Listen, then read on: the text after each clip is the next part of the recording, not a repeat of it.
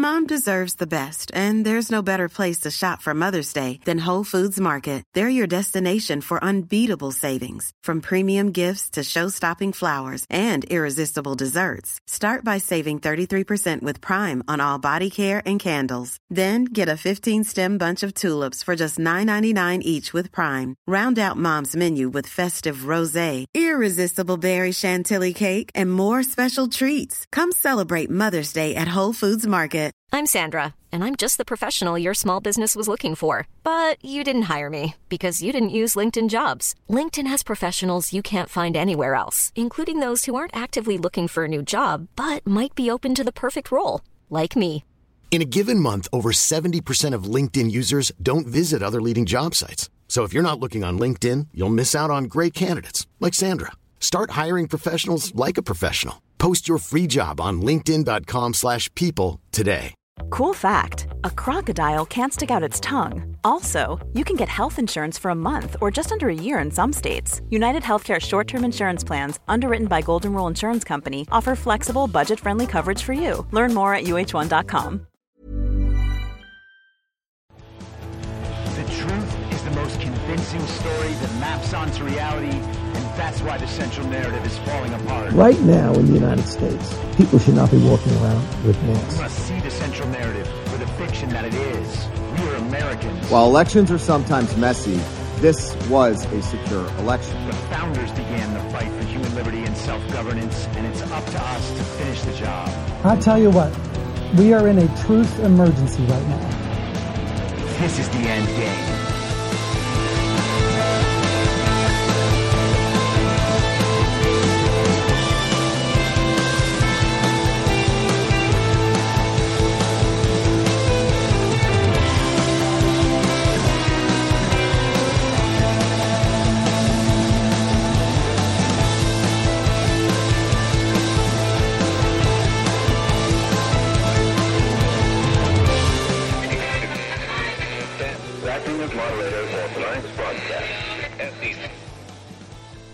It's Thursday, October 26th, 2023, the 1009th day of dystopia. I'm your moderator, Chris Paul. Let's be reasonable. A warm welcome and hello to all of you listening to the podcast on the day of its release. The only way to do that is by becoming a paid subscriber at I'mYourModerator.substack.com. You can do so for as little as $50 a year or $5 a month, and in doing so, you will be supporting me, the work I do, and this show as it expands. And if you can't or you simply don't want to, continue listening to the podcast for free on a wide variety of podcast platforms and, of course, Rumble. All I ask is that you share it with your friends. You can find the links to the podcast, the writing, the social media, and the merch site by visiting linktree.com slash I'm your moderator. Now, as you must all know by now, the U.S. House of Representatives convened yesterday and finally came to terms on electing a new Speaker of the House. So, our wonderful three week run of having the most limited possible government has now ended. And as you might imagine, I think that's unfortunate. Now, yesterday, obviously, I did not record an episode of this podcast. John Harold and I covered the speaker vote, and it took about three and a half hours, the whole process. 45 minutes of them taking attendance like a kindergarten classroom with technology and a job that they still can't accomplish in under five minutes, despite the fact that they are adults who should be able to be on time when doing important government business on behalf of other people. But I understand it's being a little greedy to expect them to be able to take attendance properly. And then, of course, they went into some nomination speeches. We had Elise Stefanik tell us how important Israel was again, before telling us how much she loves Mike Johnson. And then Pete Aguilar told us about how Democrats really had their finger on the pulse of the country. And he listed a series of Democrat priorities. Thank goodness he did, because all of those ideas have been rejected by everyone already. So he is just really advertising that a change must be made. And of course, he nominated the buffoonish half baked replica version of Barack Obama, Hakeem Jeffries. Hakeem Jeffries is basically Barack Obama if Barack Obama was an audio cassette tape that had been copied and that became Hakeem Jeffries. So after their little nomination speeches, then we go into voting for the speaker, and that takes like another 45 minutes. They have to go name by name through each and every congressman. And then at the end of that, they have to go through all the people who are missing. And then they have to go through that again. And then they eventually give us a result. And the result is that Mike Johnson won. And there was much applause and hooting and hollering. During the vote, a Democrat woman stepped up and said happy anniversary to her wife. Oh, it was so woke. What a raucous affair. Anyway, Mike Johnson became elected as Speaker, and then he took a whole troop of members of Congress out into the halls so he could make a grand entrance later. Oh, all the pomp and circumstance. Mike Johnson's very important. We need Steve Scalise in a mask and the rest of the Republican leadership, some of the Democrat leadership. They will all accompany him into the room as he walks down and takes his place as the 56th Speaker of the United States House of Representatives, blah, blah, blah. The pomp and circumstance when it comes to public servants must end. It is absolutely ridiculous to treat a congressman as if he is some conquering hero who just saved the country in an overseas war. But my point is that all of this took quite a long time. Hakeem Jeffries gave a speech awful, offensive, stupid. The words you could use for it, we could just go on and on all day. Descriptors of Hakeem Jeffries' speeches. Hakeem Jeffries tries to punctuate almost every word he says with a hand gesture. And it's funny because as I tell you that on this podcast, I am punctuating all the words I say with hand gestures, and I feel like my hands are moving quite a lot. Is it a workout? Who knows? So Hakeem Jeffries' speech ends, and then Mike Johnson gives a speech. Oh, there was soaring rhetoric, something for everyone, really. And then people began reacting. And we're going to talk about some of those reactions but I want to approach it from just slightly off center. And I want to contextualize that within some of the discussions we've been having over the past few days. Because one of the things that really became obvious yesterday was that people had attached in an emotional way to this man, Mike Johnson, despite the fact that like 98% of people had never really experienced much of anything having to do with Mike Johnson. Some people have watched him in hearings. And that is about as much exposure as anyone had to Mike Johnson until Tuesday. And now there's certainly nothing wrong with not having experienced everything that is Mike Johnson before Tuesday. There's just something a little strange about attaching yourself emotionally to a man you didn't know existed two days ago. I mean, what sort of investment could anyone have in that sort of thing? We've talked for weeks now about why having a Speaker of the House isn't a great option. And again, I'm more than happy to be optimistic. We play the cards that we are dealt and we play them to the best of our ability. Did I get the cards I wanted? No, I would have rather had something else happen if we were in a normal scenario.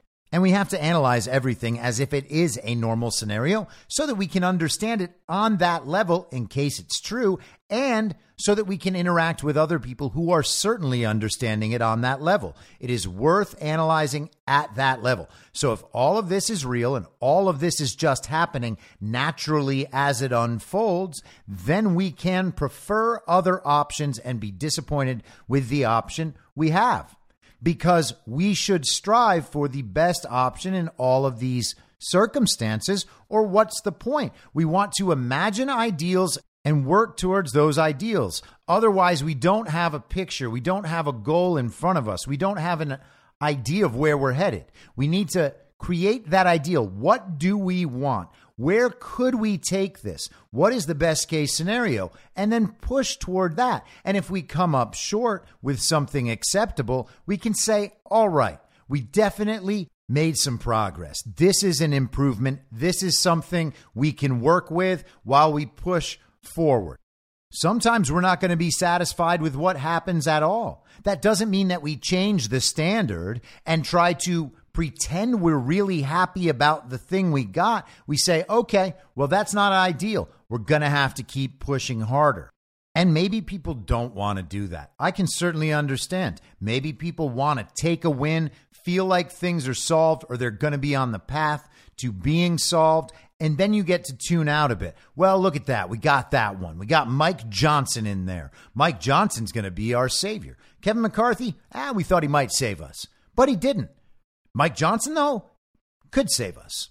I've only known about him for two days, but I feel like maybe he's our new savior. I'm going to go check in on the relationship status of Travis Kelce and Taylor Swift. We can't play that game. And if you want to play that game, fine. I'm not here to judge you.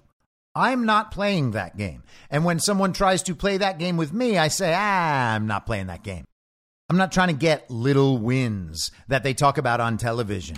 Getting Mike Johnson elected as Speaker in an illegitimate Congress while our elections don't count, that's just not going to save the country. We have to interact with the situation as if it was normal and real happening in real time, developing as we go along, because other situations do do that, and we have to be able to interact with those aspects.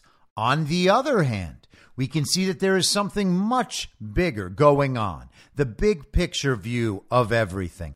And there's the fact that things are progressing in our direction and cannot be stopped. I firmly believe that. We've talked about this plenty of times. As people wake up, they want the same thing as other people. They want to have nice lives and be good people. When the brainwashing wears off, they generally realize that the way they were living before might not be ideal. We can trust that other people will follow along and want to make things right. Not everybody.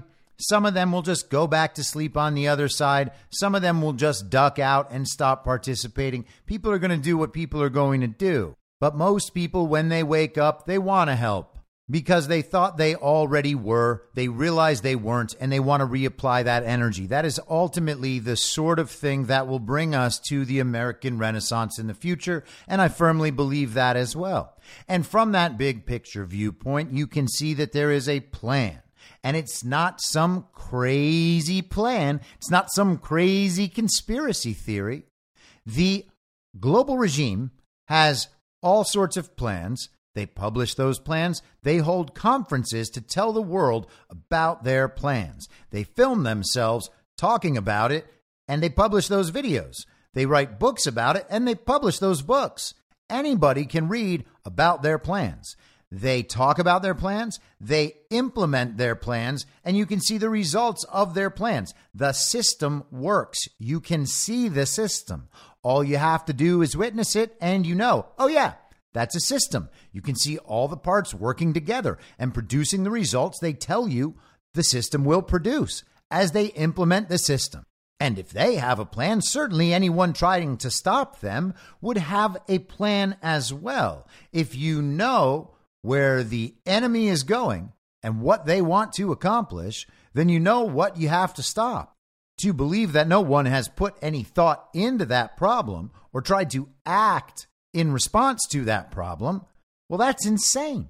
To think that people responding to that problem would not be working together to react to that problem is insane. And so ultimately, what we have is one plan working against another plan. One of those plans is centralized and handed down from authority at the very top. The other plan is more decentralized, and it is an act of and by the people as they realize what it is they must respond to.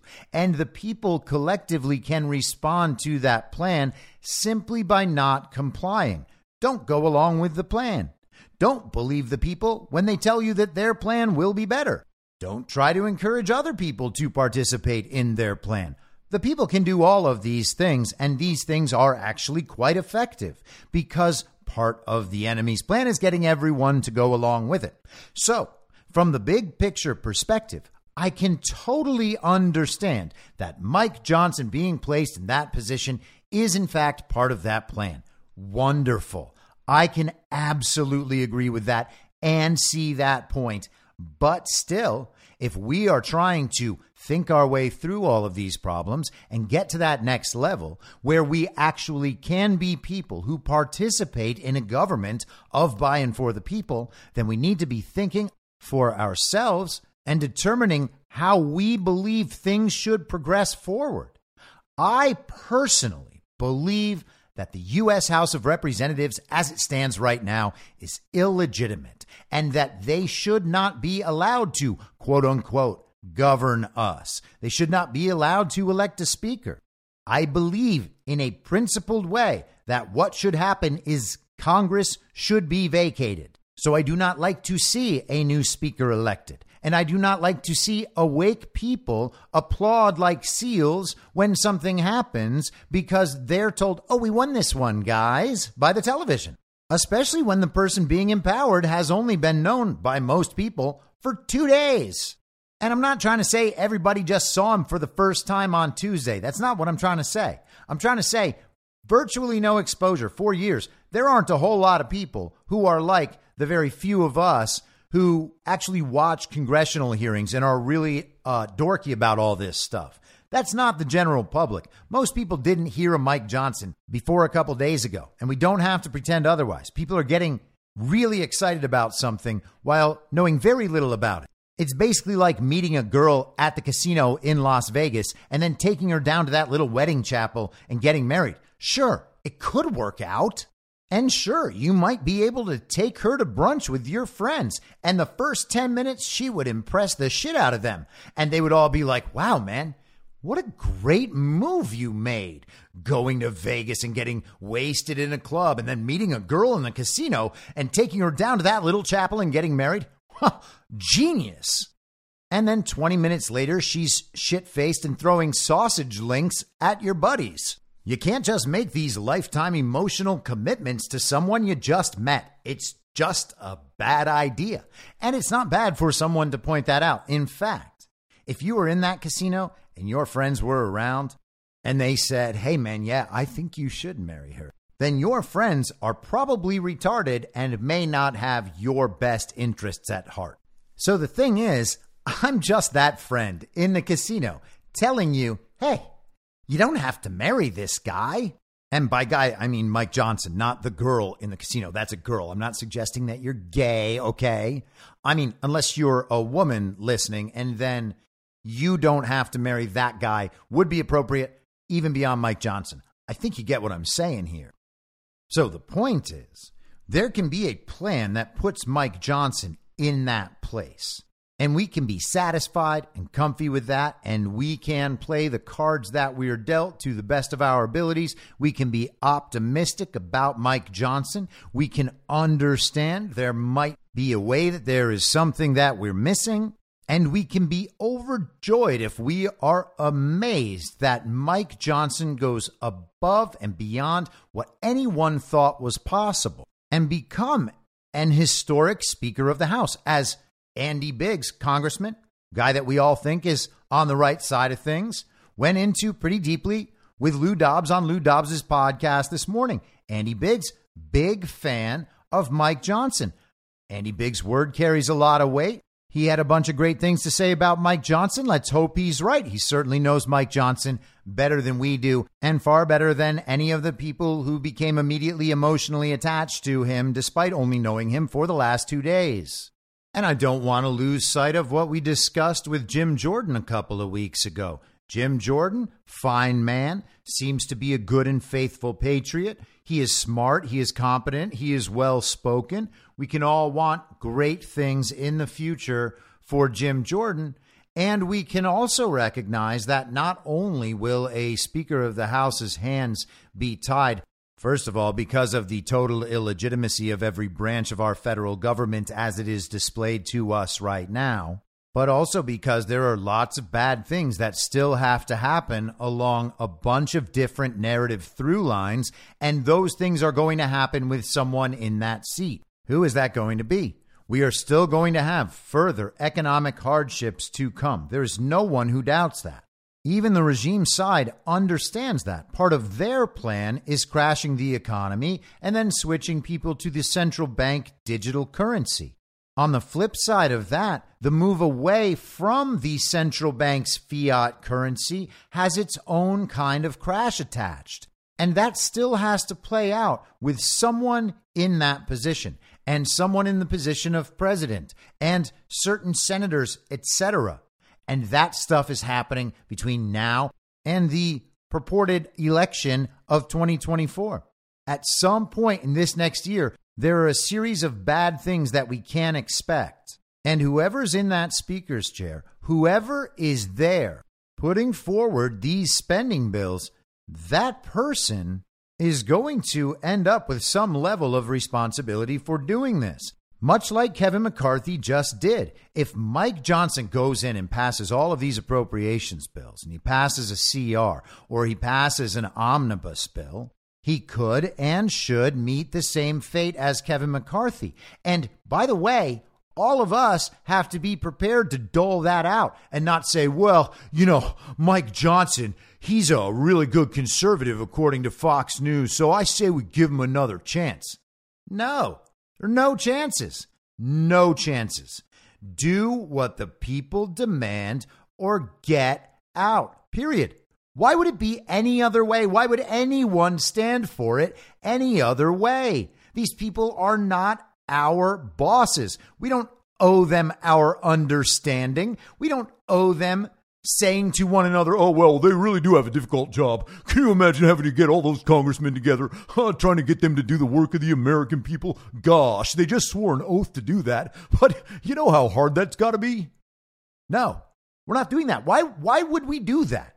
Why do people think that that is our job? Oh, well, you know, we got to give Mike Johnson another chance. No, don't spend the money. A Speaker of the House was just removed for the first time in hundreds of years because he couldn't say no to spending that money, to doing the work of the regime and committing the American people to an extension of their own indentured servitude for more generations to come so that the regime's bankers could create fiat currency out of nothing and then launder it while saying it's being spent on our behalf? The answer is no. If you make the answer yes, you must be removed. Is that Mike Johnson's fate? That's the question that has to be asked. Mike Johnson has now been put in here. Who knows? Maybe the plan is ultimately for Mike Johnson to do good MAGA things and then be removed by the Uniparty, by some collection of Democrats with Republicans working with them. That could 100% happen.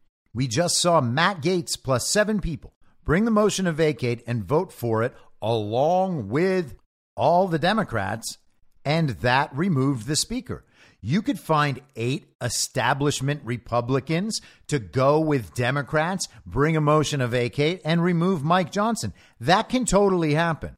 And we shouldn't shut ourselves off to that possibility. That is a very real possibility. But my point here is that understanding there is a larger plan in place and that Mike Johnson being in this position now was certainly part of that plan. We don't know what that plan is. We can't know ultimately what that plan is. And if and when we see a plan play out, we don't know whether that was the plan initially, because plans must be responsive and plans necessarily will change.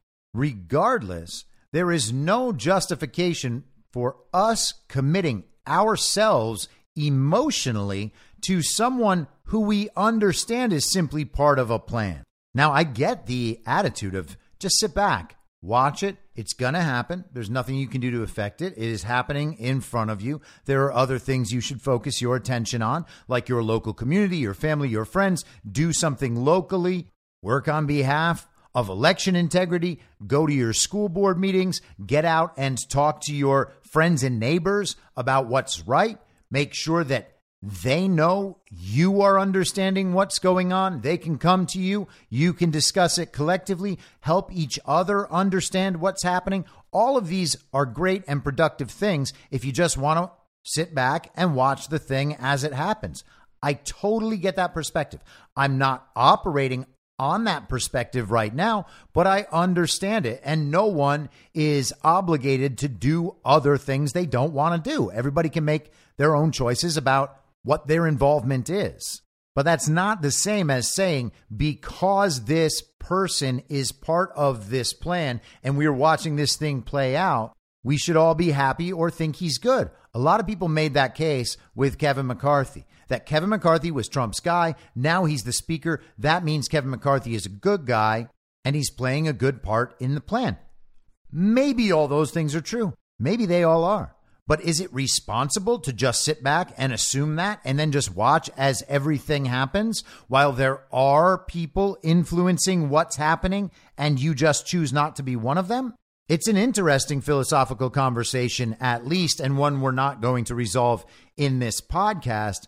But regardless, as I have said, since it became clear that we were going to have to deal with this period, with the fake president, that the illegitimacy was going to be on some level codified, at least in the minds of the general public, I said we had to look at all of this two ways. We have to travel down two paths at the same time. We have to understand the big picture reality and we have to interact with what everyone else believes to be normal life as it happens in real time, and that these events are as they are described on television and happening in that timeline as described on television. Now, the way I respond to these events is based solely on how I think things should go compared to a given ideal as I understand it knowing that my understanding of that idea progresses over time. The ideal itself changes as I learn and experience more. So I base my reaction relative to what I want to happen. And as you all know, in this case, what I wanted was no speaker until our elections are made legitimate. Let's see everybody in government, if they want to continue being funded, if they want the House back in session, if they want money for foreign wars, well, show us that our elections are legitimate. Bring out all the evidence that says our elections are legitimate. Let everybody review the votes. Let everybody review the process. Let's open up that code on those Dominion machines. Let's get it all out in the open. And until that, the answer is no. No speaker is the best speaker. We should have demanded the government be kept as limited as possible until it is able to prove its own legitimacy. These are servants of the people. They should be able to prove their legitimacy in office before they pretend to govern or rule over us. And I don't believe that's too much to ask, but we didn't get my ideal, we got something else. And for some reason, so many people in our community had the reaction of focusing on how everyone was feeling about this new guy. Oh, well, you know, I really need to know how to feel about this new guy. Why? Now, I understand that I'm a little unusual. People very close to me in my life say, My, my, my, you are a little unusual. How do you think about this emotional sort of situation as if you are some kind of robot and totally detached? And I say, Hey, I don't know. But I think part of it is understanding that I'm not going to immediately know what's going on all the time and I'm going to be wrong a lot. So investing all of my emotions into something I can admit honestly to myself I don't understand all the ins and outs of has always seemed a little crazy to me. Needless to say, it was not my priority yesterday to figure out how I should feel about Mike Johnson being the new Speaker of the House. I feel annoyed because I did not want to see our Congress go back to business as usual under the pretense of legitimacy when they do not have legitimacy. But I understand that's not how things are working, and it's all good. I'm not trying to figure out whether or not I can commit emotionally to Mike Johnson for the long term. A lot of people committed to Kevin McCarthy long term because they believed that Kevin McCarthy was part of the plan and then still got mad at Matt Gaetz and MAGA extremists when Kevin McCarthy was ousted. That doesn't make sense. I didn't feel anything about Kevin McCarthy and I still don't, even though the premise for Mike Johnson being elected unanimously yesterday was that Kevin McCarthy had been exposed as the guy undermining all of the other speaker nominees. And we'll get into a little bit of that in a little bit. I think that story kind of falls apart upon examination, and you can determine whether or not you agree with me. But everybody apparently accepted that as part of their emotional justification for committing themselves to Mike Johnson and marrying him inside a tiny church just off the strip. Don't you know, they said, Kevin McCarthy was the whole problem, and now that problem has been solved. He was outed. Now everyone understands what's going on, and all of those 33 or 43 Republicans who Kevin McCarthy had under his thumb, now they're just exercising their own freedom. Well, okay, guys, but that's not going to change how I feel. Why? Because the story's ridiculous. Also, why? Because you just heard it 10 minutes ago and haven't even thought it through, and you're telling me that's just the new truth now? It is amazing how our discernment just drops away. Everything that we have developed over time just drops away in a moment where the emotionality is ratcheted up to 12. We just saw it a couple of weeks ago with the Israel stuff, and it's maintained that pace for the last couple of weeks. And that emotional stuff was part of the impetus for saying it was a necessity to get a new Speaker of the House in there as fast as possible because Israel and Ukraine need our help. And then just a few hours after the House thing happened, we have a new mass shooter and a push by congressional Democrats for assault weapons bans. They want gun bans just a few hours after the House gets back in session. Isn't that amazing? If you have a mass shooting and everybody calling for gun bans while there's no Congress in session, well, that's going to seem a little silly. But now that Congress is back in session, we have a mass shooting and people calling for gun bans. My, my, my. A new event occurs, and it just so happens that that event supports the entire belief structure that says we need to ban assault weapons immediately. Gosh, something in their agenda that they already wanted to do. Well, look at this new traumatic event. It's finally time for you guys to do that thing we've always been telling you to do. What amazing timing. New Speaker of the House? Don't look over there. We have a mass shooting. And also, there was that whole Biden 40 FBI informants thing. Don't pay attention to that either. All that matters is this shooting, and the only response possible is to pass a gun ban now that the House is back in session. And thank goodness, right? I mean, everybody told me how irresponsible I was being, suggesting that we don't need a Speaker of the House. Oh, we do need a Speaker of the House.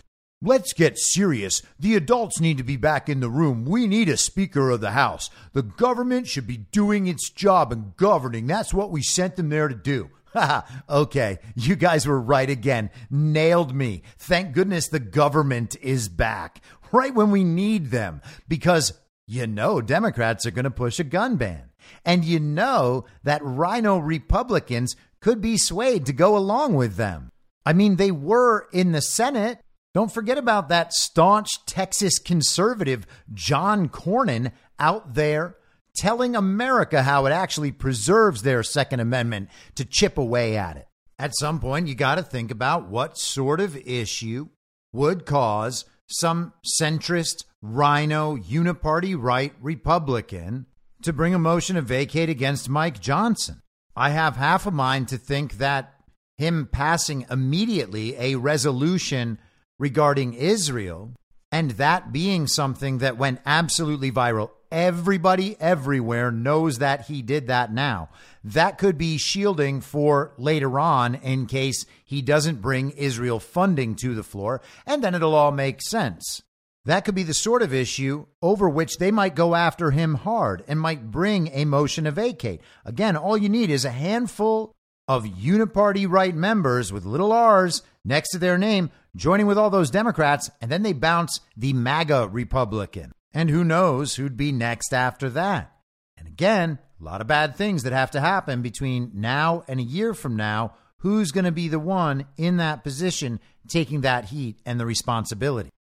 Now, as people tried to figure out how they should feel about Mike Johnson, whether or not they could commit themselves emotionally to waking up every day with Mike Johnson and bickering over who's going to take the kids to school with Mike Johnson and whether it'll be you or Mike Johnson who has to eventually initiate a conversation about whether or not it was a good idea to leave the casino and go slightly off the Vegas strip to get married in a small chapel. While people were going through their emotional process and figuring out where their hormones led them, a lot of people tried to develop proxies for how they should feel. You know what? It seems like everybody on CNN and MSNBC is really mad. So I guess that's a good thing. I guess I like Mike Johnson. Maybe we should get married. It's making my ex furious. Oh, hey, man, I'm thinking about leaving the casino and uh, walking down just off the Vegas Strip to that small chapel and uh, marrying this chick that I just met at the club. You know, I think that that would make Kelly furious and it might be worth it. Oh, sure. I mean, what could go wrong with that standard? Marrying someone just to get back at your ex girlfriend? It never works.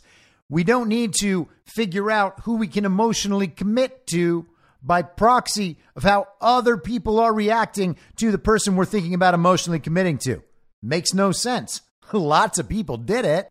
And likewise, a lot of people reacted to Donald Trump's reaction after reacting to Donald Trump's endorsement as if he didn't do the same thing with Kevin McCarthy. Donald Trump would probably tell each and every one of us, yeah, I don't want to think for you. I want you to think for yourself. That's how we make America great again.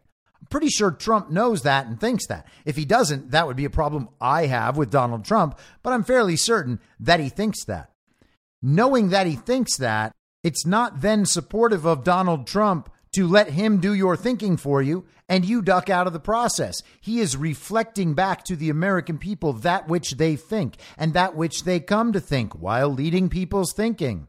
You can't tell me to feel good about something because Donald Trump feels good about it. Donald Trump's not my mom or my brother or my girlfriend. I don't base my feelings on how he says I should feel or how he feels. And I can't even pretend to know how he feels. He made some public statements. Wonderful. And we'll get into his reaction as well. But these are not standards on which you should base your choice over whether or not to emotionally commit to Mike Johnson for the long term. Again, we're having a ridiculous conversation because none of that is how we should react to someone being elected Speaker of the U.S. House of Representatives, a place where a collection of public servants representing the wills and needs of the American people go to represent the needs of their constituents in the federal government's official body. Instead, we're pretending like he was named homecoming queen and we're wondering how he's going to look on the float in the parade. We don't need to look around and see how other people feel and then match our feelings to them. We are trying to play this game from ahead, or at least from behind as little as possible. We are trying to catch up to real time, understanding we will never quite get there talking about an informational timeline. We certainly want to be ahead of the other people trying to figure out what's going on and how to react to that. At some point, we want to be able to influence events, and we're very close to being able to do that. And in order to do that, we need to be thinking ahead. We need to be thinking about standards we expect to meet and then judging progress based on how that matches up to our standards, and then judging our standards based on the progression of time and how those standards are influenced based on new information. We don't want to be looking around for the reactions of other people and then aping their reactions. Oh, these people like it. That means it's good. Oh, these people hate it. That means it's really good. And let's think about the groups. Leaving Trump aside, let's think about the groups that liked and hated what happened yesterday. We had all of the Uniparty left media freaking out, and we'll get into some of that. And we had all of the Uniparty right cheering and cheering along with a bunch of MAGA. It was yet another narrative event that had everyone attempting to get back on the same page. Oh, these are our allies. Let's reunify around Mike Johnson. We tried on the Israel thing, but man, what a divisive issue. And the truth is, I don't know where I stand, so I can't totally get back on board with them. But Mike Johnson, we can all rally around Mike Johnson. Let's go back and we're just going to give big hugs to all those Con Inc. weirdos who've lied about our elections for three years and are now supporting Ron and trying to give our money to foreign countries but they are our allies, and it would be really nice to reunify with them. Well, let's just take a second and remember exactly who these people really, really are. This is Nikki Haley today. We should be doing three things. One, support Israel, whatever they need, whenever they need it, no questions asked. Two, eliminate Hamas. Don't weaken them, eliminate them, because if we don't, they will do this again. And three, do whatever it takes to get our hostages home. But see the bigger picture of all of this. There would be no Hamas without Iran. And look at what the bigger story of this all is. You have China and Russia name themselves unlimited partners. Iran is their junior partner. Iran, China is importing all of its oil from Iran, sending billions of dollars their way that they support terrorism with. Russia's getting drones and missiles from Iran. Look at the three. What do they all have in common? They all want to destroy the West and they all hate America. Now, for a foreign policy expert, she's awfully clueless about what's happening in the world right now. Just kidding. Just kidding. She is lying on other people's behalf. Tropes about Russia, tropes about China, tropes about Iran. Are we really supposed to pretend she cares about America or American voters? She said we must give Israel whatever it wants, militarily, diplomatically, and financially, no questions asked. Well, then why do we need a U.S. government if the Israeli government can just make our decisions for us? Why don't we remove the artifice completely and admit what we are? We are servants of a global state. That global state has proxies that it has created in Ukraine and in Israel, and for that matter, in the United States. Nikki Haley is not being a leader for the American people and telling her that this is so important that I believe you all should support Israel in this situation and we should collectively work to do whatever must be done to make sure Israel can defend itself. That's not what she's saying. She's saying that the U.S. government must do whatever is necessary to support Israel, period. And doing whatever is necessary means you consenting to have your indentured servitude extended indefinitely down through the generations so that the regime's bankers can create more fiat currency from nothing and then give it to Israel to allow the global regime to protect its proxy state there, same as we were doing in Ukraine, same as they want to do in Taiwan in the future. All of this will be war and killing to support the global regime's proxy states. We can say that the Israeli people and Jewish people have a right to defend themselves without saying that we need to do away with the idea of American sovereignty and American government completely because the Israeli government will just make our choices for us because of how important this situation is.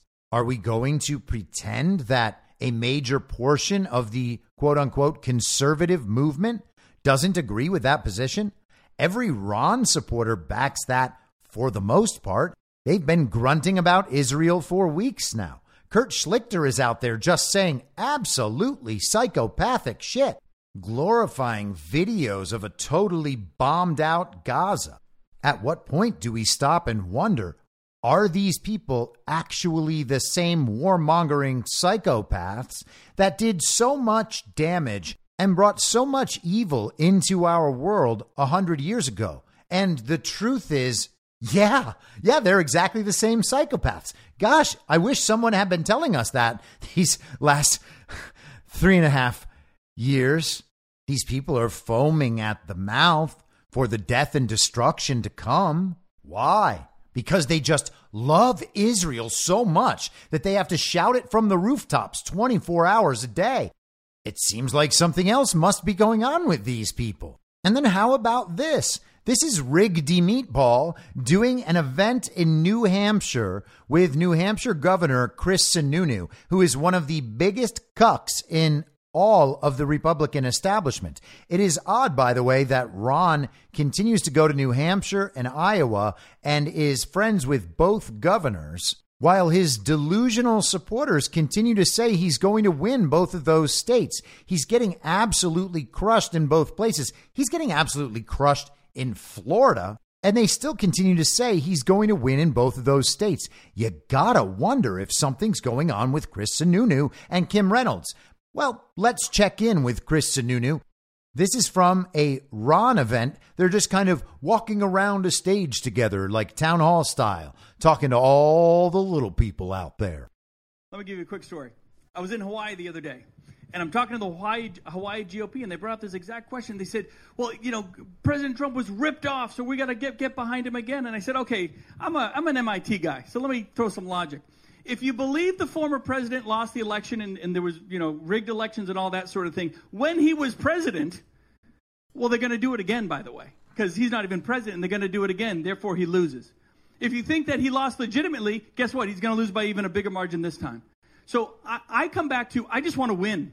And I want to win with candidates that don't win by a half a percent in these states, that win by five, six, ten percent. And more importantly, bring the school board candidates over the line with them. Bring the congressional candidates, bring the mayor races, bring the entire ticket over the line unquestionably so that whatever games they're playing on the margins don't even matter anymore. To your point, it's all about looking forward. It's all about having the opportunity to put this thing to rest once and for all, to galvanize the Republican Party.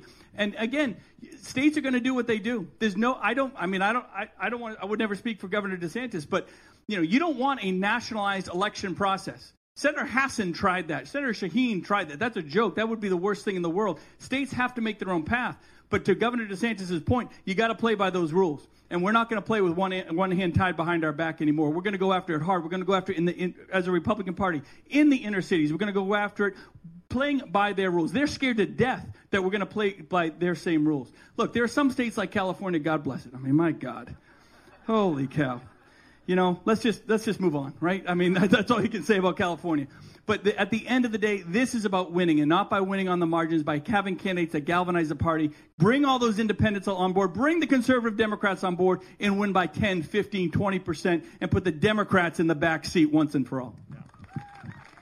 And I think another thing is is um, one Republican like the, all these mail ballots. I think that's total totally wrong to just send everyone about. But but but the Republicans and Trump funded 400 million dollars in March of 2020 for mail ballots. They funded it out of the out of Washington.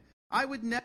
Yes, yes, Ron, blah, blah, blah. Yes, the COVID package. Donald Trump wrote it all himself. He was really trying to steal his own election. We get it. We get it, Ron. So let's focus on Chris Sununu and the argument he just made. He just said that if you know the election was illegitimate and that Donald Trump was cheated out of the election and he wasn't able to fix it while he was president and remain publicly recognized as president, what would be different this time? They're just going to steal it from him again, in which case you need Ron because Ron can win a rigged election. And if you don't believe the election was rigged, if you believe it was legitimate, well, then you must believe that Donald Trump would lose by even more this time. Now, I don't know how that makes sense or what he would be basing that on, considering Donald Trump is more popular by far than he has ever been, and every issue has directionally gone toward him in the last three years, including and especially the fact that Joe Biden did not actually legitimately win. So there's no logic behind that whatsoever. But again, he makes the case that Ron is the only guy who can win. He also just straight up says that we want to win in the Democrat system. We're going to have to win in that system. Sounds like he doesn't have any problem with the system. It sounds like he supports that system. And why would you want a guy who supports that system to be telling you who you should vote for to win a rigged election in that system? And I would argue that you wouldn't.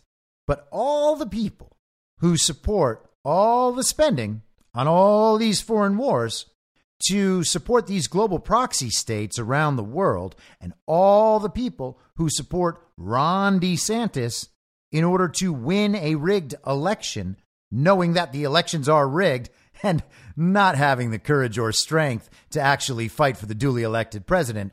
All of those people are super happy about Mike Johnson winning and they want to be our allies again. Oh, look at that. You guys helped us get Mike Johnson. Sure, Three weeks ago, we called you irresponsible and stupid and reckless and immature. We said that you were ruining the country and ruining the party by backing Matt Gaetz when he brought the motion to vacate and got rid of Kevin McCarthy. We called you every name under the sun. We called you traitors for doing that for supporting the use of congressional rules as they were written and negotiated. Yes, oh, you were traitors to the country for supporting that.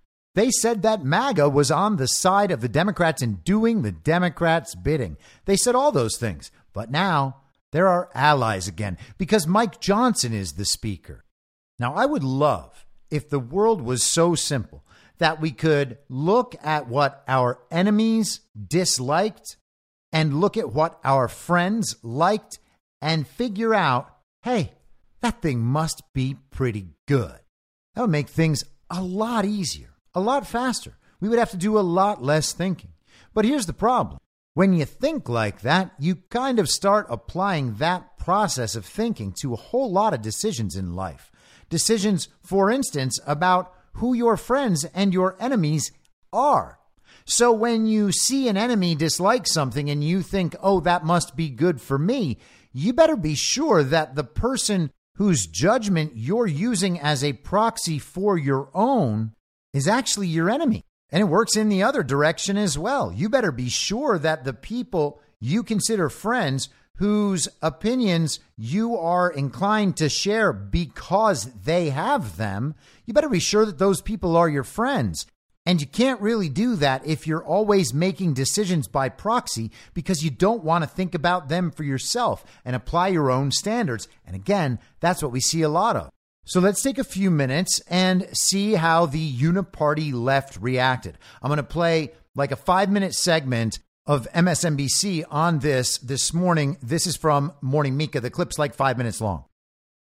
More than three weeks of dysfunction and chaos on Capitol Hill, the House finally has a new speaker this morning. House lawmakers elected Congressman Mike Johnson of Louisiana as the 56th Speaker of the House. He's a conservative ally of former President Donald Trump and a low ranking member of the GOP leadership team. After 22 days of disarray, Republican House members demonstrated remarkable unity with all 220 voting for Johnson. Shortly after the vote, the new speaker made this pledge. And I want to make this commitment to you, to my colleagues here and on the other side of the aisle as well.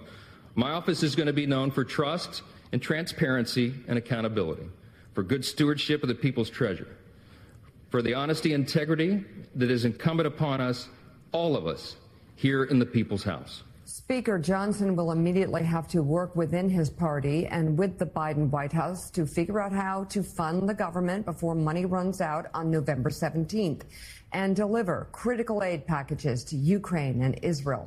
As for Speaker Johnson himself, he is arguably the most ideological conservative person to serve as Speaker since Newt Gingrich in the 1990s. Johnson is an outspoken opponent of abortion and LGBTQ rights. The 51 year old also played an instrumental role in the GOP's efforts to overturn the 2020 election. He led the amicus brief signed by 100 Republicans backing a Texas lawsuit seeking, seeking to invalidate the 2020 election results in four swing states won by President Biden. The New York Times called Johnson, quote, the most important architect of the Electoral College objections. Ahead of yesterday's vote, Democratic caucus chair Pete Aguilar of California called out Johnson for his previous efforts to overturn the 2020 election results. This has been about one thing. This has been about who can appease Donald Trump. House Republicans have put their names behind someone who has been called the most important architect of the Electoral College objections. He's spearheaded. That's fair. That's fair. We know how you feel. Yeah, you've made that clear. Damn right. Someone in the chamber yells. Meanwhile, former President Trump congratulated the new speaker by posting on social media, quote, MAGA Mike Johnson, adding that Johnson will be, quote, a great speaker. Let's bring in the White House editor for Politico, Sam Stein, and congressional investigations reporter for the Washington Post, Jackie Alemany, and founder of the conservative website, The Bulwark, Charlie Sykes. And Willie, this is going to be interesting. Um, just an election denier as Speaker of the House. Yeah, I mean, Charlie Sykes, just look at who celebrated the loudest yesterday. It was Yeah. Donald Trump, it was Matt Gaetz, it was somehow they got uh, moderates, the New York moderates who've been holding some of the power here. Mike Lawler, for example, they all got on board with Mike Johnson. And, and the truth is, um, says someone put it to me yesterday, he's Jim Jordan with a jacket and a better haircut, which is to say, he has full throatedly supported the effort to overturn the 2020 election. Obviously, very conservative on issues like abortion, LGBTQ rights. Uh, what's your assessment of where the party landed here? Uh, no question who the biggest winners are here. Um, Matt Gaetz, um, maybe loathed by his um, his colleagues, but he got his way. Right, he blew it up. Uh, he managed uh, to torpedo uh, to torpedo uh, Kevin McCarthy, to, to to to block Steve Scalise, to to shiv Tom Emmer, and eventually did get his own candidate. Adam Kinzinger describes him, um, Mike Johnson, as Jim Jordan in drag. Um, So there's no question about it. I mean, this is a full MAGA. This is a full MAGA speaker. Um, you know, to describe him as one of the chief architects of the Electoral College objections actually understates um, Mike Johnson's role. I mean, Mike Johnson uh, is a full-throated believer in Kraken-level conspiracy theories about Dominion, about Hugo Chavez. If he had gotten his way, uh, tens of millions of votes would have been thrown out. Uh, he is a he, may- he may be a a personable individual, but he is a pure ideologue. But I think it is extraordinary as we look back on all of this chaos that Matt Gaetz um, and you know a handful of other members of the caucus of the people that uh, John McCain called the wacko birds, uh, John Boehner called them legislative uh, terrorists, uh, Ben Wittes calls them the the crazed slavering jackal caucus. Ultimately, they got their way, Yeah. and all of the normies caved in. All, I mean, for, for a brief five minutes, it looked like the moderates were, were going to hold the line, but ultimately the squishes did what squishes always do, and the fact that it was unanimous is also extraordinary. So that's kind of an MSNBC meltdown, right? They want to let you know that he is a really dyed in the wool conservative, perhaps the most ideologically conservative speaker since Newt Gingrich. And that was like 30 years ago. We can also see that Newt Gingrich is more or less a tool of the regime. He can speak all the conservative language and sound very ideologically conservative, but that is not the standard anymore. You can say all those things and be a member of the Uniparty who's not remotely interested in serving anything other than that uniparty. The ideological conservative label means virtually nothing at this point. They say over and over and over again he's against abortion, he's against gay marriage, and he is an election denier. Now, the abortion and gay marriage positions are good, but those should just be standard conservative positions. We have let the uniparty left define the terms by which we are able to have these conversations in public, and they have closed the Overton window around these conversations. We don't have to cater to them, which means we don't have to be overjoyed when someone hits one of the prior baselines. Is he going to do anything to change policy on either one of those issues? The answer is almost definitely no. So we can leave that aside. Now, the good part, the best part, is that he is a full fledged election denier and they can repeat this stuff over and over and over again. They can call him a Kraken level conspiracy theorist if they want. But until someone proves that those machines can actually produce a reliable result, then the machines are part of the problem, and that's not a conspiracy theory. And worse than that, all the technical reviews of the machines, in particular the J. Alex Halderman report, which has been in numerous court cases and is the subject of statements issued by CISA proving that the elections are not safe and secure, as Chris Krebs said. The machines are easily manipulable and they cannot reliably produce a result that accurately reflects the will and intent of the voter. They are literally unable to add 1 plus 1 plus 1 plus 1 plus 1. That is not a conspiracy theory. I am more than happy for the uniparty left media to be talking about election fraud denial 24 hours a day. If they want to harp on that with Mike Johnson, I say bring it. So I love that that narrative element is out there. I love that there is a powerful person in government who represents that viewpoint. But I got to ask if that's your viewpoint, why are you calling Joe Biden the president right now? And why are you pretending that we have priorities when it comes to appropriations and other things to get Joe Biden to sign off on. Now, I understand that that's not how the plan is evolving right now, but that's not an answer to the fundamental questions. And these are the questions we should be asking because if we're going to treat all of this as normal and happening in real time, and if we're going to influence normal events happening real time in the future, then we should have some sort of position on issues like this. And the position is there is nothing important that can be legislated or done in this country until we know that our elections are made legitimate.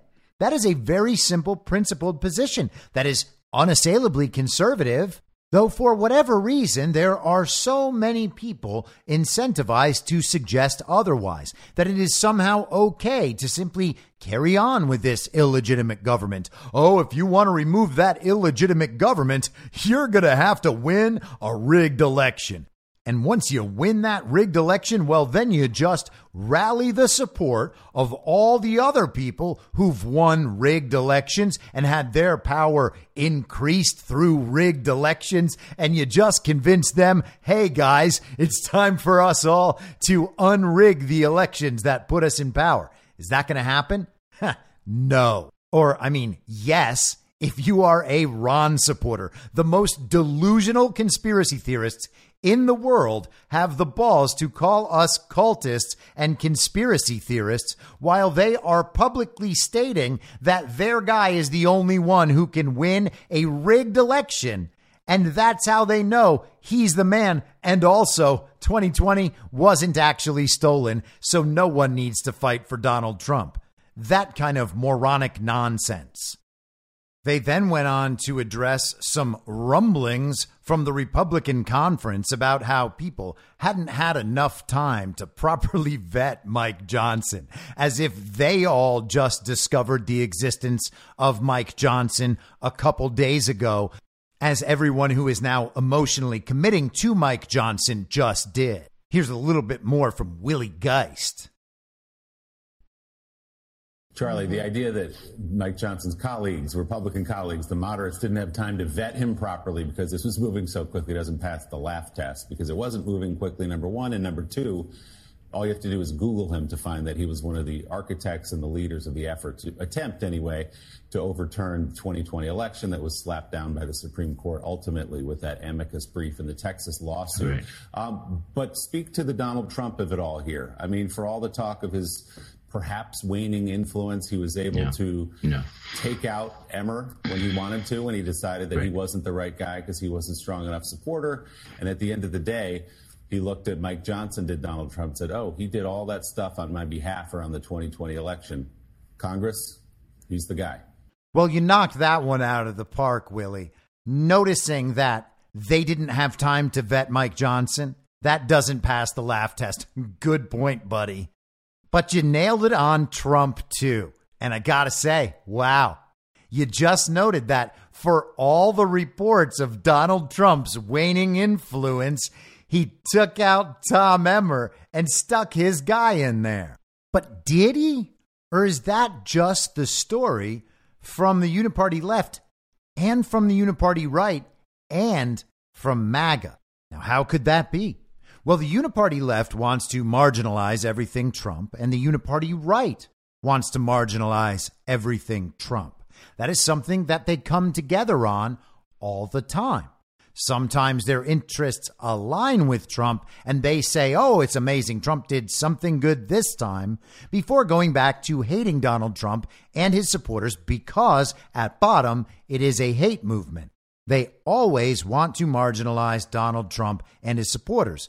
And it's relatively easy for them to do that because they know that their audience is hooked into that narrative. Their audience is part of the hate movement and they can reflect that back and forth. It is very easy for them to marginalize Trump supporters to a certain audience the audience that watches MSNBC, the audience that watches the Daily Wire or Fox News or The Blaze or Reed's Town Hall or all the other Con Inc. media trash.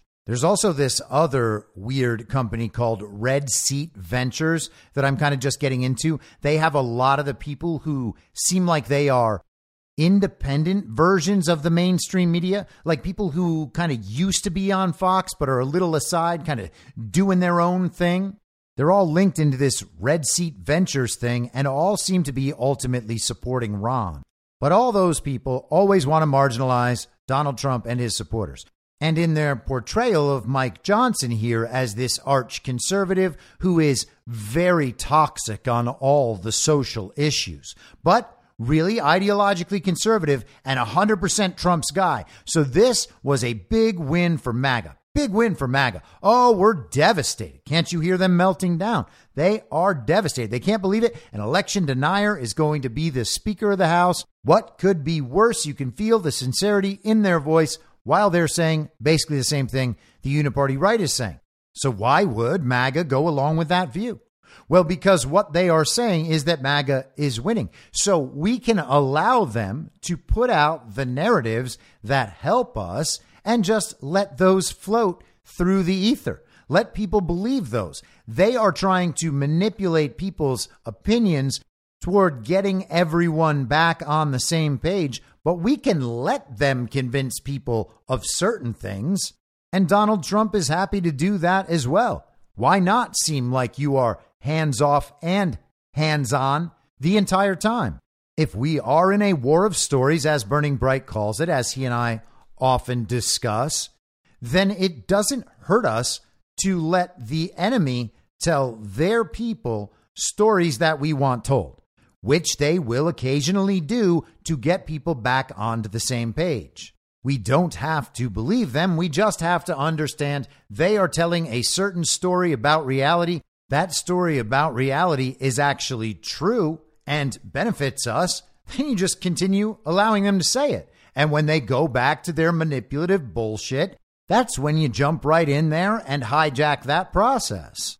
But if they want to tell their own viewers that Despite everything else we have told you for three and a half years, Donald Trump actually does have his finger on the button of this entire movement all the time. In fact, he can get an original speaker elected, that same speaker taken out, and then a new speaker put in his place whenever he wants. It's pretty hard to say that Donald Trump doesn't have any support, doesn't have any power, and is totally incompetent forcing the truth into their narratives destroys their narratives because they are self defeating. They are so internally inconsistent. It doesn't make any sense. And even among the child brains, among the uniparty left and uniparty right standard issue villagers, if they are thinking at all, this stuff is going to cause them problems. It makes them uncomfortable. It's cognitive dissonance. They don't like it. They hate it, in fact which is part of why they believe that their hatred for Trump and his supporters is justified because the presence of Trump and his supporters in the world causes them so much mental anguish. Now, that is the result of mental illness and a bunch of emotional problems and a total inversion within the false reality. But the truth is that Donald Trump and all of us have been trying to help them out of that for a pretty long time now. But the point is, you have the uniparty left saying, we hate him for all of these reasons. And then you have the uniparty right saying, we love him for all of these exact same reasons. And then they fight over those reasons. And the controlled opposition dynamic has been built up around Mike Johnson. In just two days, we know all of the things that will operate within that controlled opposition dynamic. And one side is going to have to get Mike Johnson's back at all costs because this was our big win. This is our guy. We need this guy to win and we're going to forgive him when he does all the stuff the regime wants him to do. And the Uniparty left, oh, we have to defeat Mike Johnson. Mike Johnson is our new enemy. He represents everything we hate. He doesn't like abortion. He doesn't like gays. And he doesn't believe that Joe Biden is the real president. This guy represents everything that's wrong with the country. He's basically just one of those MAGA supporters himself. You know what we're going to need to do? We're going to need to figure out a way to censor the Speaker of the U.S. House of Representatives.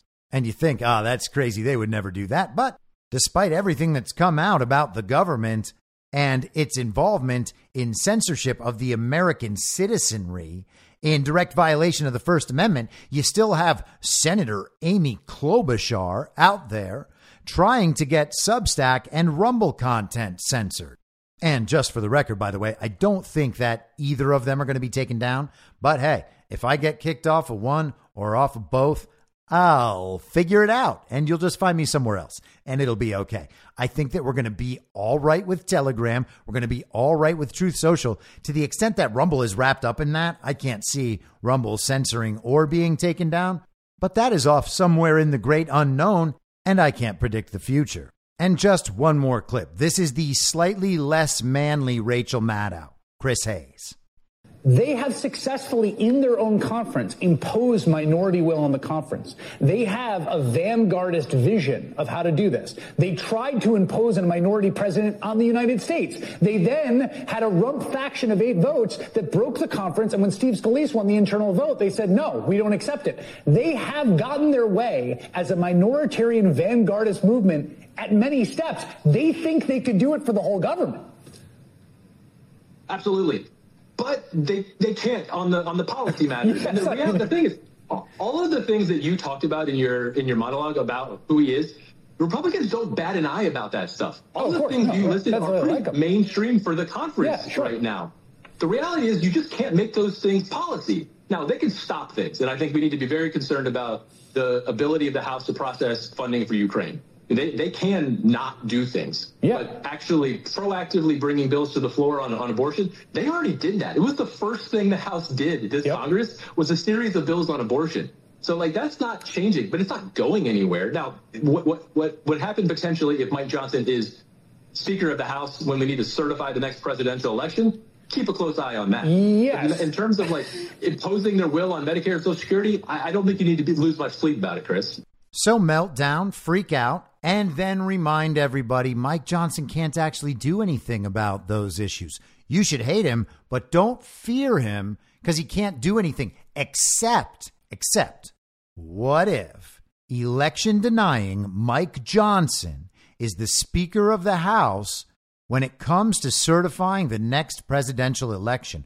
What if he's the Speaker of the House that could be presiding over a contingent election? And I don't know about you, but that makes me think about Liz Cheney on with Jake Tapper over the weekend.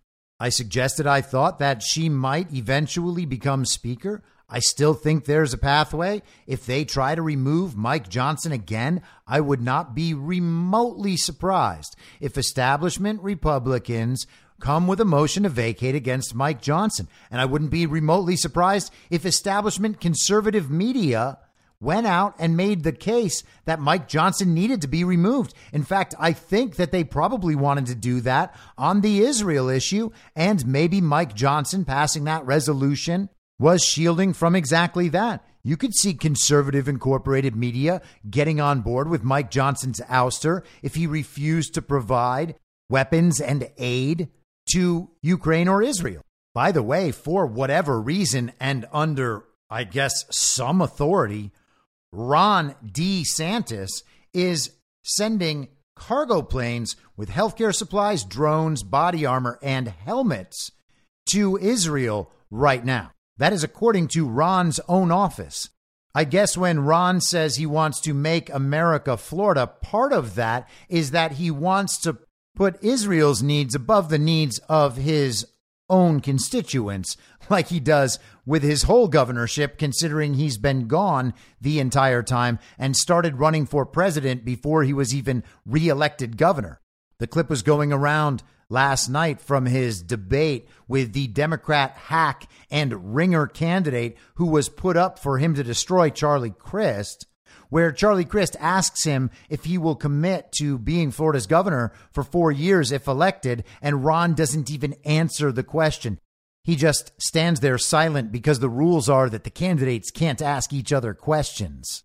Ron also keeps challenging Donald Trump to a debate without his teleprompter. That's Ron's new thing. Trump uses a teleprompter. Clown show. Trump knows the issues better than anyone knows the issues. He talks about them on show after show after show, interview after interview after interview, television, radio, podcasts. He goes off the cuff for minutes, sometimes a half an hour at a time in his rally speeches and other speeches. It's just so silly and so absurd and so pathetic. Ron can't even win the debates against Trump when Trump's not there, and he can't win the debates against the other six nobodies on stage. He's also about to lose a debate next week, I think, to Gavin Newsom. Ron doesn't deserve the publicity of Trump debates when he can't win the debates he already has. Ron went and did that campaign event with Chris Sununu, and it's only made Ron standing worse. Everything he does makes things worse because what he is doing is terrible. Now, I don't know that anything is going to come from this contingent election stuff, but when something comes up like that, something kind of obscure that doesn't need mentioning, like why are they thinking so much about this possibility? When something like that continues to come up, you have to think that maybe there's something there and it's worth paying attention to.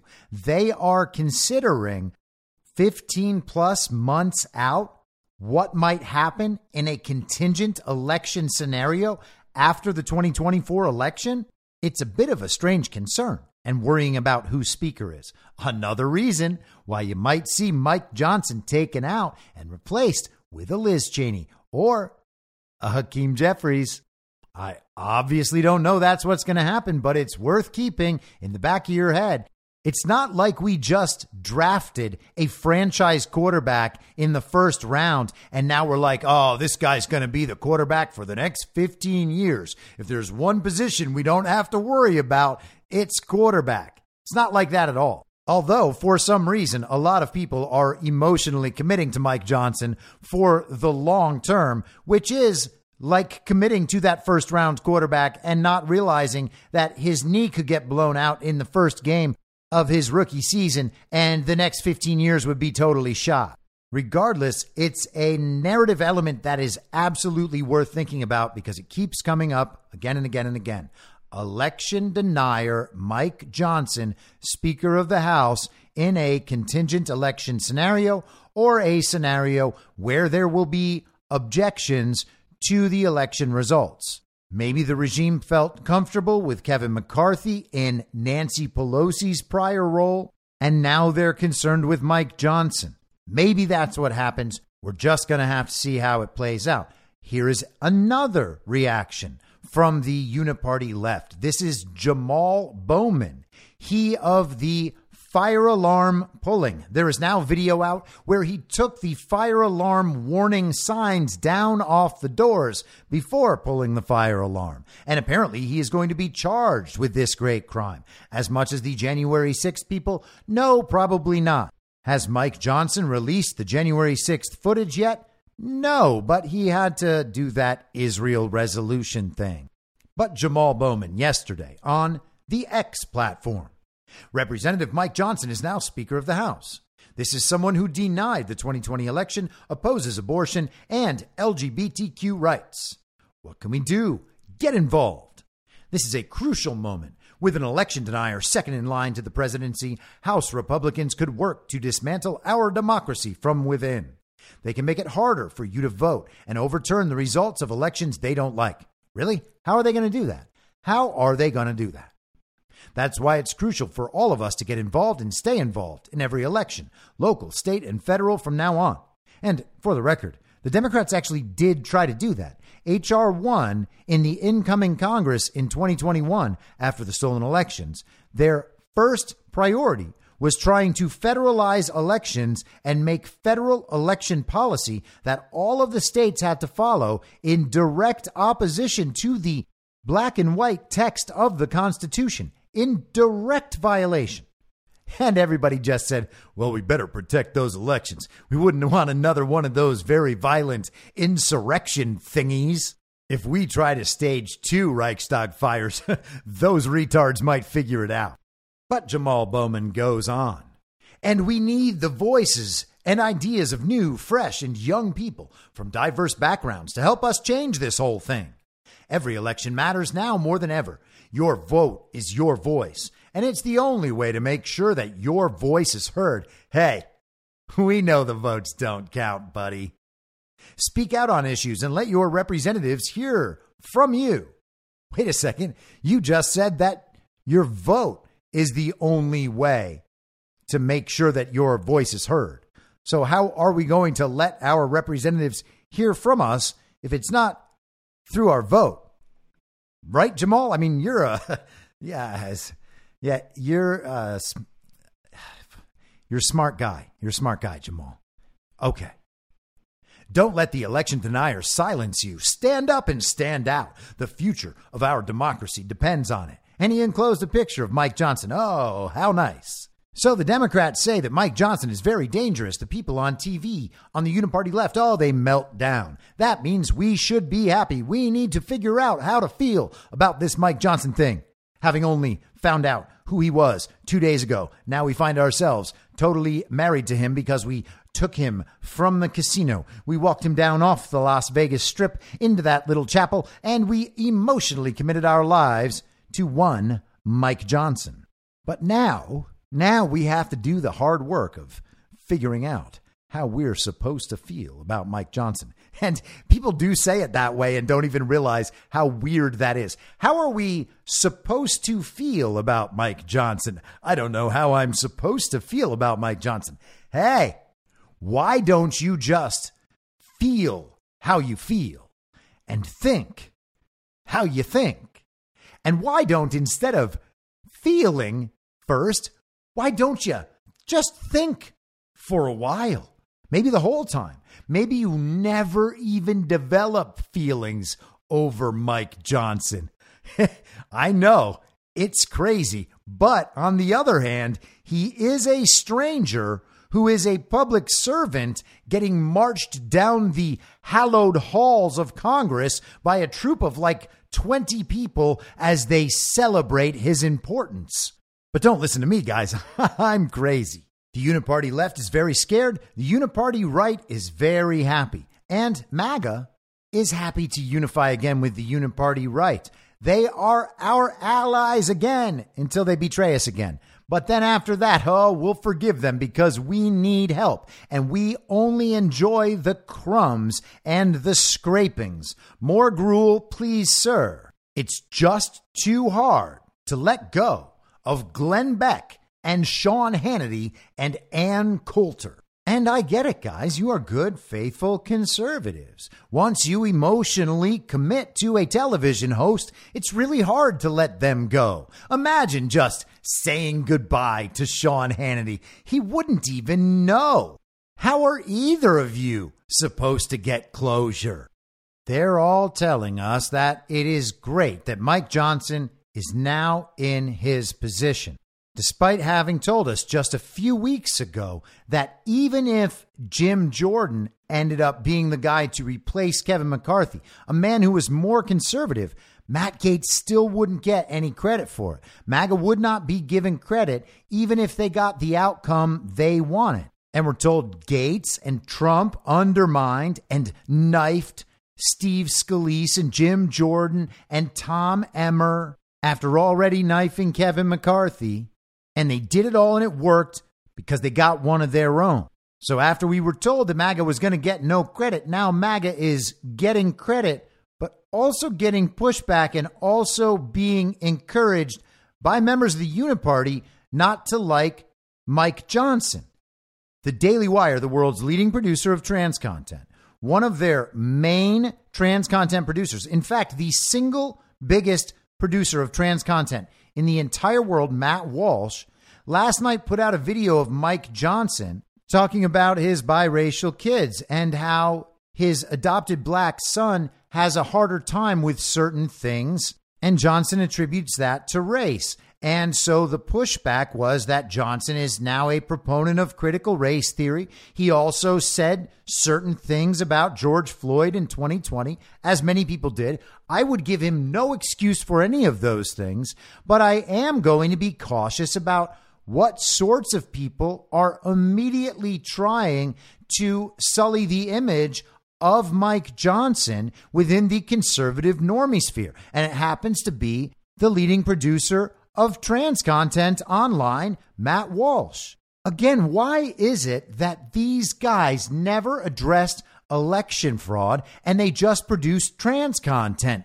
all the time, 24 hours a day, so that people who are wowed by their own ability to understand who has the wee wees and who has the hoo ha's at a very high level can pat themselves on the back all day while staring in the mirror. Oh, hey, buddy, you are the world's greatest at telling who has the wee wees and who has the hoo ha's.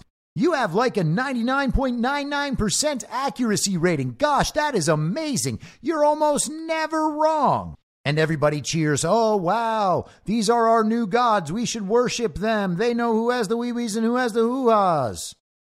Now, Mike Johnson cannot simultaneously be the most ideologically conservative speaker in 30 years and also be a supporter of critical race theory and also be against gay marriage and abortion. There's just no way this could happen, even if his adopted kid is black. And I don't know what the truth is. I'm not trying to figure out whether or not I can emotionally commit to Mike Johnson for the long term. The fact that he talked about racial differences and was wrong about George Floyd is just information among other information.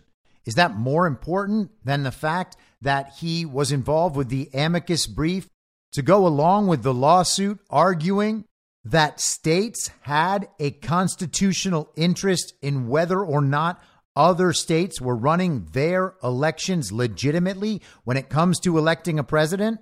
Well, no, that second bit of information is far more important to me than the opinions on race of a man who has kids of multiple races and may have a different experience than our own experience or than what we might imagine the typical experience to be in the abstract.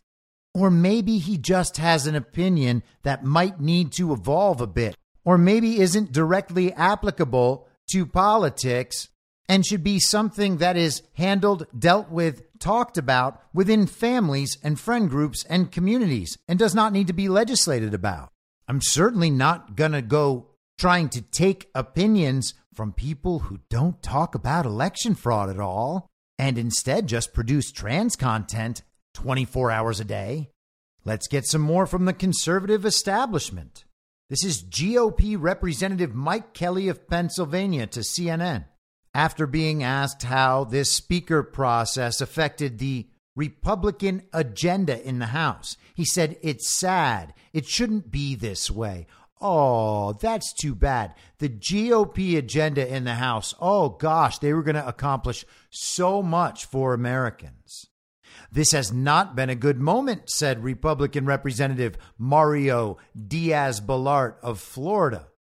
So to minimize that would be ludicrous because it's something that's never happened. It's totally derailed our agenda. And I think it's been very hurtful. We need now to look for ways to move forward. And Diaz Balart was one of those guys voting against Jim Jordan. He is another typical establishment Republican who eventually must be dealt with and removed. These people are worthless. Them having a little R next to their name doesn't mean anything. It's just the uniparty. So, what you're seeing is an attempt to tie Mike Johnson to MAGA and then make the taking down of Mike Johnson palatable to standard issue villagers on the Uniparty left and the Uniparty right. They will both be hoping for Mike Johnson to be taken down so that when some RINO does it, the Uniparty left applauds and the Uniparty right gets an opportunity to marginalize Trump and his supporters and tell them, you're just not prepared to govern. Now, do I know that's what's going to happen? No, of course not. But I do know that we need to be trying to look around the bend and know what's there. We don't need to get back on the same page with people whose number one priority is to destroy MAGA and MAGA supporters. Their priorities didn't change yesterday. They didn't go from people who hate us to people who now love us. They're not out there singing Matt Gaetz's praises. Wow, Matt Gaetz is the smartest conservative member of the House of Representatives in a generation. He argued for the motion to vacate to be included in the rules. He forced it to be included in the rules and exercised leverage to get it in. And then, when McCarthy approved these ridiculous spending measures, Matt Gaetz exercised the leverage he had built through the negotiation of those rules. And he got that speaker removed and replaced with a better, more conservative speaker. Where is all of the praise for Matt Gaetz? The truth is, it's been nowhere. They've insulted Matt Gaetz at every step of the process. And by proxy, that means they're insulting you. As always, you don't have to go with my interpretation of this. It just is a strange pattern that just continually repeats somehow. When the people who are constantly trying to destroy you and constantly trying to help the uniparty left take down Donald Trump, when those people tell you, hey, it's time to ally with us once again, back over here where we like you to be, you should probably get a little suspicious. It would be like if the Roadrunner was just telling you exactly where on the road you needed to stand just for a second Oh, the Roadrunner wants to take your picture. Just stand on that X. Oh, yeah, I know it's on train tracks. That's what's going to make this photo so cool. You're daring enough to stand on train tracks. Oh, the train ran over you. Who could have seen that coming? Let's see how Donald Trump reacted. He stepped out of the courthouse yesterday, where Michael Cohen is the current person destroying the prosecutor's case in New York. This is the Peekaboo James case.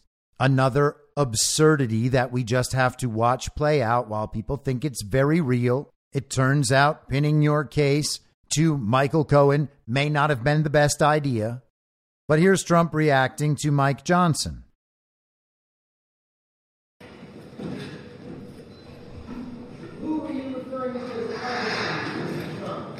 Thank you very much, and I just want to congratulate Mike Johnson. He will be a great Speaker of the House, and we were very happy to have helped. I've known him for a long time. He's a tremendous leader Comes from a wonderful place, Louisiana. He's going to be, uh, he's going to make us all proud. So at this time yesterday, nobody was thinking of Mike. And then we put out the word, and now he's the Speaker of the House. So I want to just uh, thank all of the supporters that I have, and I want to thank all of the supporters that Mike has. And again, he'll be a great speaker. I think you're going to be very proud of him. Thank you, everybody. Thank you. So Trump congratulates Mike Johnson, says he thinks Mike Johnson will make us all very proud. And that could absolutely happen, even if they end up taking Mike Johnson out of his position. But how that will occur remains to be seen. Trump also posted on Truth Social MAGA Mike Johnson in all capital letters. Make America great again, Mike Johnson. Maybe that's what he's saying. Maybe there's something else going on in his mind when he truthed that post out. Trump also mostly endorsed Mike Johnson in that process and took credit for Mike Johnson becoming Speaker. He clearly has some involvement with the process. Here was his statement Congratulations to congressional Republicans. And this is from yesterday, by the way, so he is referring to the process as it played out Tuesday afternoon. Yesterday was a very big and important day. It gave us a quick and easy way forward with five candidates who are beyond reproach and represent the absolute best there is in the Republican Party. Even the fake news media is impressed with what took place yesterday and, more importantly, with the candidates themselves. Congratulations to Representatives Byron Donalds of Florida, Charles J. Chuck Fleischmann of Tennessee, Mark Green of Tennessee, and Roger Williams of Texas, and the ultimate winner of yesterday's vote by a significant margin, Mike Johnson of Louisiana. I am not going to make an endorsement in this race because, in caps, I could never go against any of these fine and very talented men and then back to lowercase, all of whom have supported me in both mind and spirit from the very beginning of our great 2016 victory. In 2024, we will have an even bigger and more important win. My strong suggestion is to go with the leading candidate, Mike Johnson, and get it done fast in caps. Love DJT. So that was early in the morning yesterday. Now, Chuck Fleischmann and Roger Williams, to my knowledge, were never mentioned in that process. So you got to wonder why Trump is bringing them up. Maybe he wants them to get some national recognition as this statement is reprinted. Maybe I just missed hearing about some part of the process.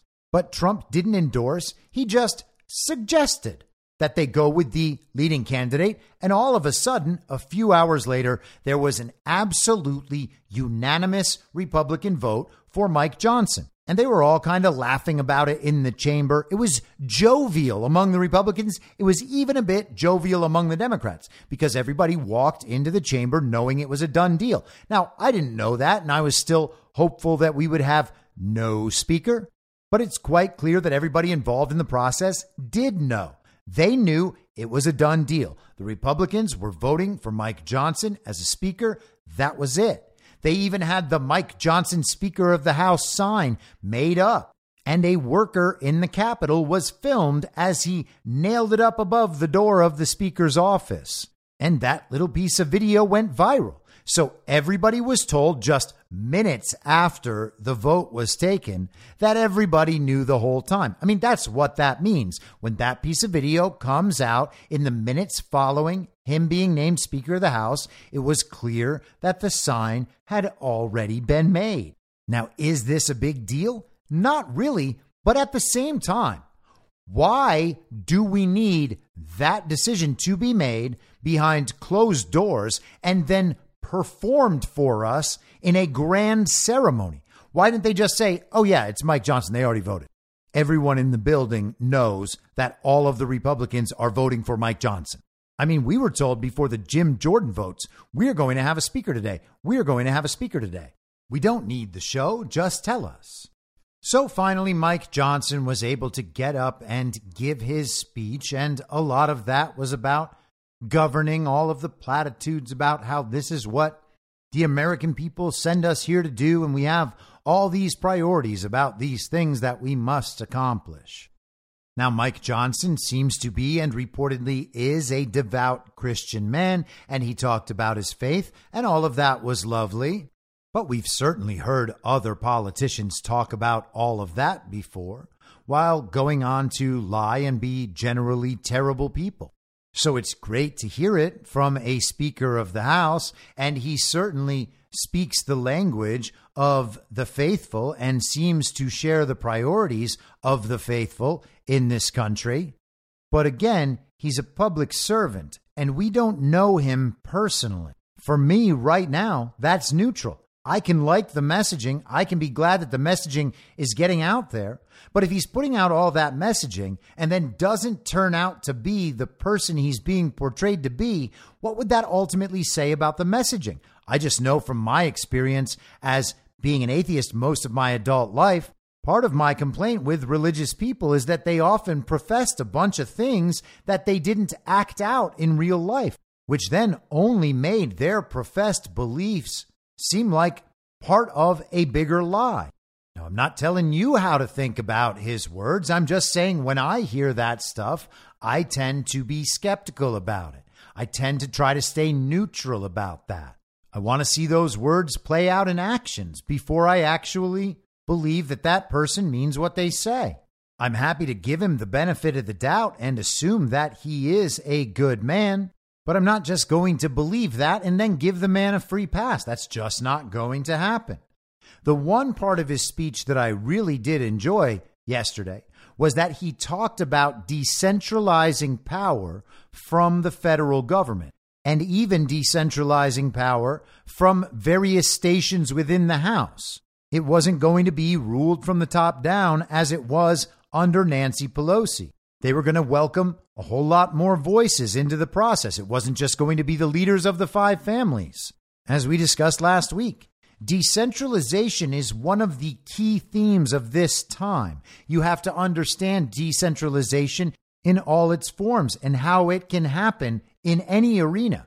If you're looking toward the future about anything, a good question to ask yourself to guide your thought process is what will it look like when this thing becomes more decentralized? What would decentralization mean for this thing? That will often lead you to good conclusions about where we are headed in the future because decentralization is happening everywhere. And those who can maximize on decentralized situations as they evolve are going to be ahead of the game, generally speaking. So I love when he said all that stuff. Now, I would be remiss not to play Matt Gaetz' explanation of how this process went down on Tuesday evening and what happened with Kevin McCarthy, because ultimately this is going to be key to however this situation evolves over the coming weeks and months. The, ch- the chapter of this that was dispositive, the crescendo, begins as uh, Tom Emmer is withdrawing from the race yesterday.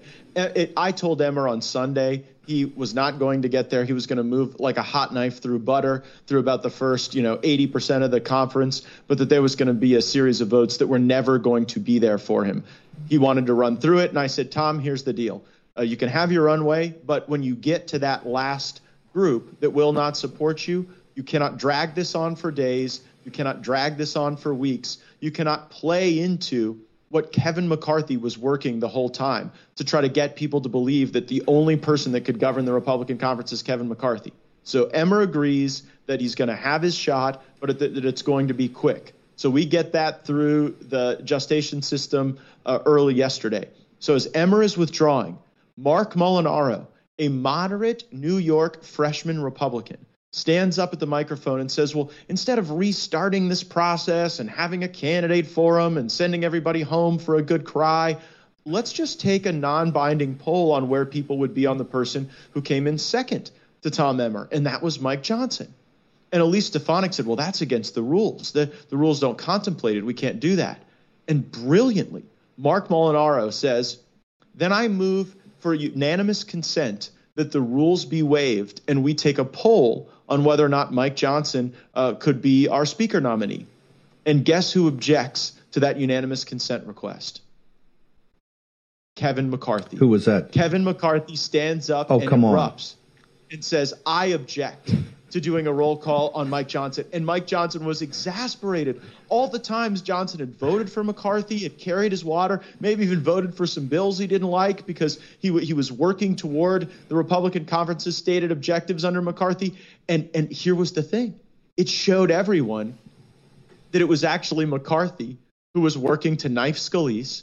It was actually McCarthy who was working to knife Jim Jordan. It was McCarthy working to knife everyone, and he hadn't yet figured out a way to knife Mike Johnson. And so he was worried that there was going to be this great unifying moment, and he scuttled the unifying moment. So, because of McCarthy's objection, we had to have this three hour delay. And, you know, candidates announce again, have another forum. And guess what happens during that delay, Steve? Patrick McHenry runs to the House floor, opens it up out of recess, and then adjourns till noon today. Now, why did he do that? Because they were setting up a play to block Mike Johnson with write in votes in the intra conference process for Kevin McCarthy. They were promising people hearings on their favorite legislation, passage of bills. I heard people promised, oh, maybe you'll get a, a chairmanship. And, and the play was for McCarthy to return as speaker and then Jim Jordan to be the deputy speaker in some sort of like Dwight Schrute assistant to the regional manager posture. And that would have been debasing to Jordan, someone I like a great deal, and it would have been empowering to McCarthy. So Garrett Graves and all these people are working to try to effectuate this return of McCarthy, and they're telling us there are going to be 100 votes for McCarthy on the write in.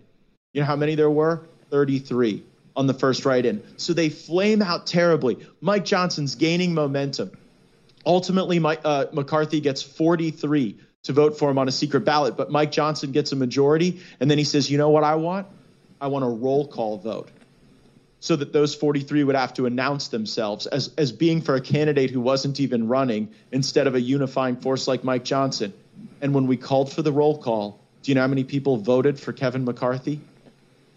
Zero. He went from four. He went he, zero. So, how about that for some palace intrigue? Kevin McCarthy tried to hijack the process. Kevin McCarthy is now having the blame laid at his feet for the failure of the conference to support Scalise, for the failure to support Jordan, for the failure to support Emmer. All of that is being laid at Kevin McCarthy's feet, and all of that is being used as the justification for how Mike Johnson ended up getting a unanimous vote on the House floor yesterday by Republicans. All of those moderate RINO, uniparty right Republicans who have protested against Gaetz and Jordan and the rest of it, they all went along with it because their other choice was to be exposed as people who were basically bribing and bartering for power in order to support Kevin McCarthy.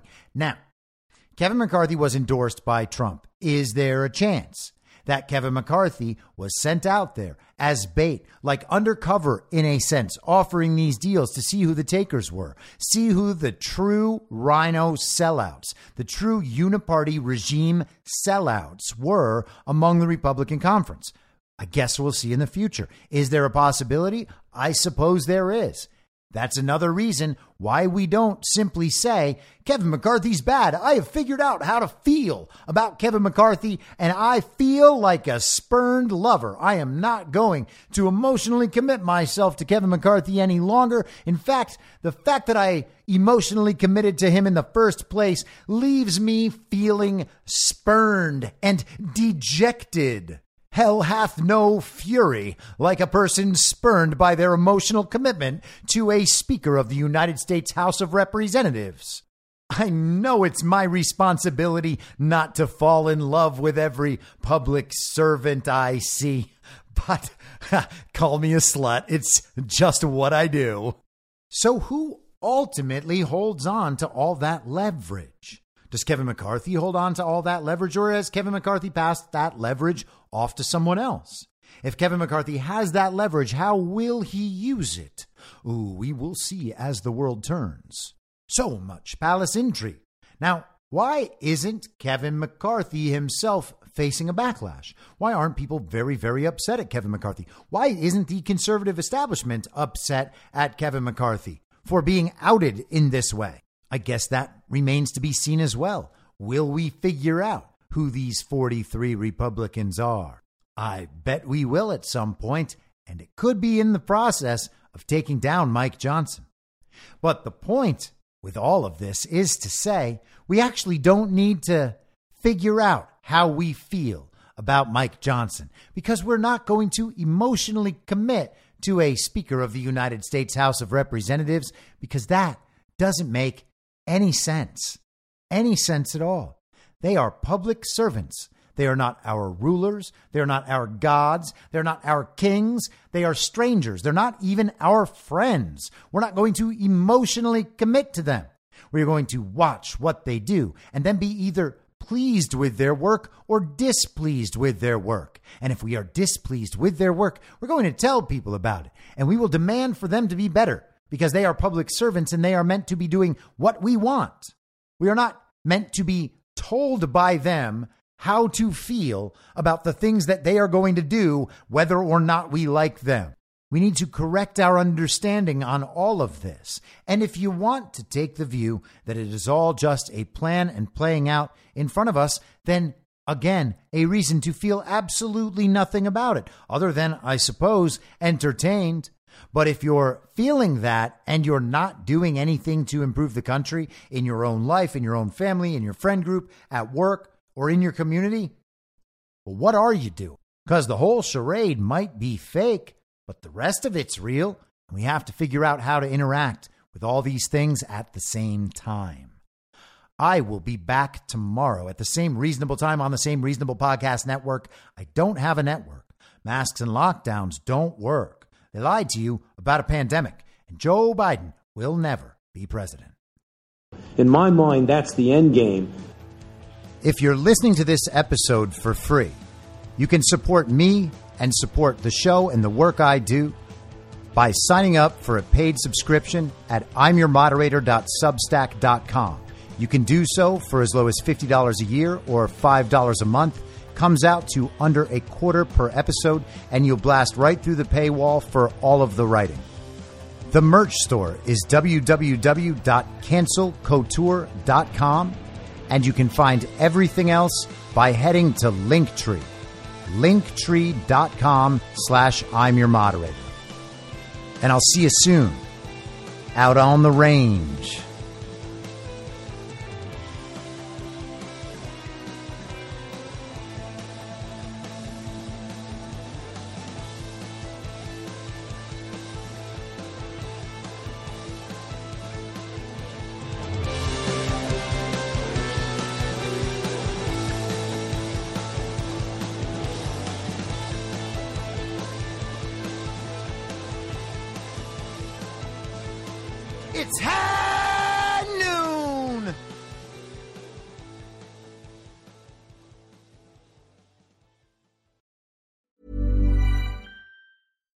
Deserves the best, and there's no better place to shop for Mother's Day than Whole Foods Market. They're your destination for unbeatable savings, from premium gifts to show-stopping flowers and irresistible desserts. Start by saving 33% with Prime on all body care and candles. Then get a 15-stem bunch of tulips for just $9.99 each with Prime. Round out Mom's menu with festive rosé, irresistible berry chantilly cake, and more special treats. Come celebrate Mother's Day at Whole Foods Market. Hey, folks, I'm Marc Maron from the WTF Podcast, and this episode is brought to you by Kleenex Ultra Soft Tissues, your ally to help tackle your allergy symptoms this season. I love the change of seasons, but nobody loves pollen and all those other things floating in the air that make you sneeze during this nice weather. Kleenex Ultra Soft Tissues are hypoallergenic and allergist approved, so fight back against watery eyes and runny noses without worrying about irritating your skin. For this allergy season, grab Kleenex and face allergies head on.